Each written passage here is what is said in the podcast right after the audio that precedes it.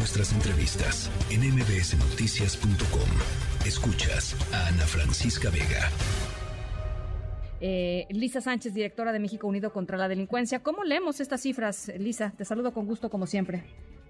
El gusto es mío, mi querida Ana, aunque ojalá ya pudiéramos hablar de temas más felices. Siempre hablamos de esta tragedia nacional que tenemos en materia de seguridad. Pues efectivamente, lo, lo, consignaba muy bien la nota introductoria. Estamos frente al sexenio en el que se ha acumulado la mayor cantidad de víctimas de violencia letal y eso lo pone como el sexenio más violento de la historia reciente de México, con datos como los que ya bien se ponían por acá, el año 2020 es el año más violento desde 1990 en términos del número total de personas víctimas de homicidio doloso y feminicidio.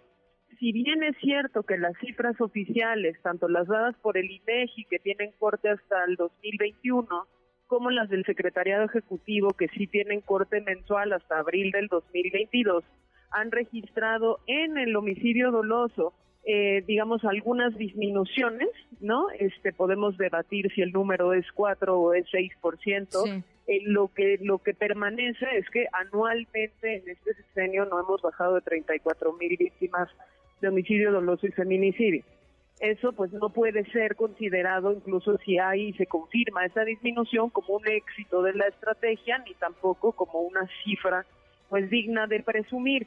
Y vamos a ver también un poquito por qué porque, porque sabemos que la violencia homicida está concentrada en ciertas entidades de la República.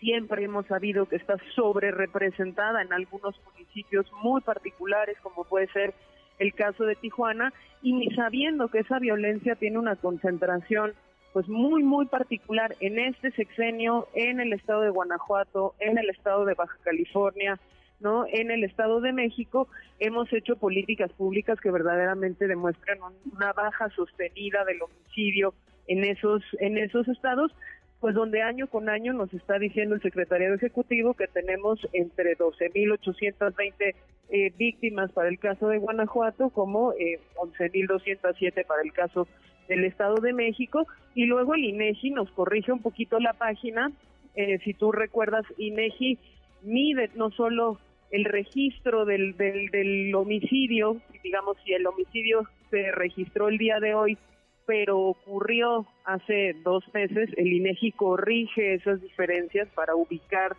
en el mes y en el año correcto ese homicidio, pues vemos que una vez que entran estas correcciones de INEGI, pues en estados como Guanajuato acumulamos anualmente más de 13.290 víctimas. Sí, sí es una cosa que es muy espeluznante. A ver, lo, hemos hablado aquí, como tú dices, desafortunadamente varias veces.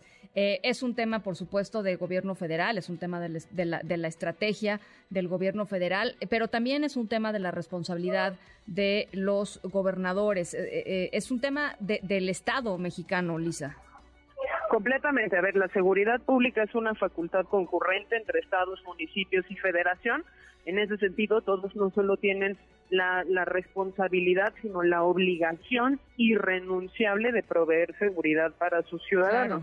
Pero sí me parece muy importante, por ejemplo, decir que mientras hemos coleccionado estas cifras del horror y las vamos analizando, siguen sucediendo cosas en el país pues que no nos van a dejar que el resultado sea diferente.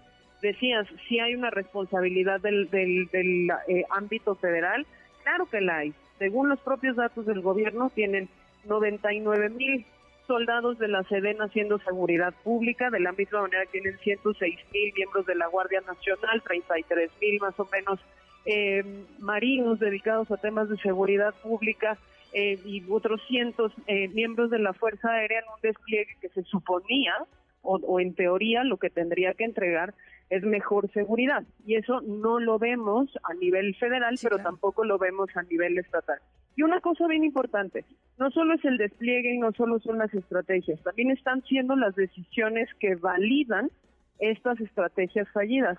Hoy, mi querida Ana, y nadie se dio cuenta, la Corte, la Suprema Corte desechó tres controversias constitucionales que se presentaron desde el 2019 por el Estado de Michoacán, por el municipio de Colima y por el municipio de Pabellón de Arteaga en Aguascalientes, en contra del acuerdo militarista del presidente, que si tú te acuerdas, pues básicamente simulaba la regulación del despliegue de Fuerzas Armadas en seguridad pública, que ya no van a estar en territorio hasta el 2024, sino que van a estar hasta el 2028. ¿Y qué perdimos hoy como país? Pues la oportunidad de ver cuál ha sido el efecto de la estrategia de seguridad de estos tres sexenios sobre la responsabilidad y el actuar en seguridad pública de estados y municipios. Eso hoy no se discutió. En 20 minutos desecharon tres casos que estuvieron durmiendo en la corte tres años.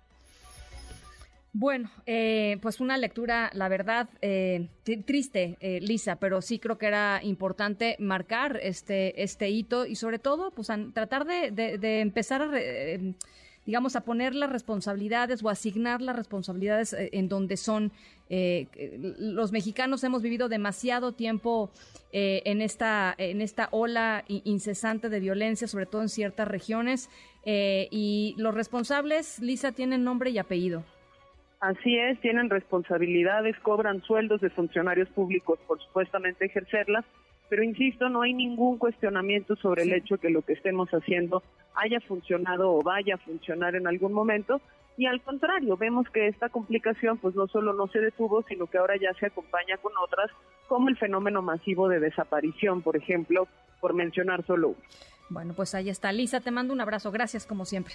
Muchísimas gracias a ti, Ana Francisco. Un abrazo. Noticias.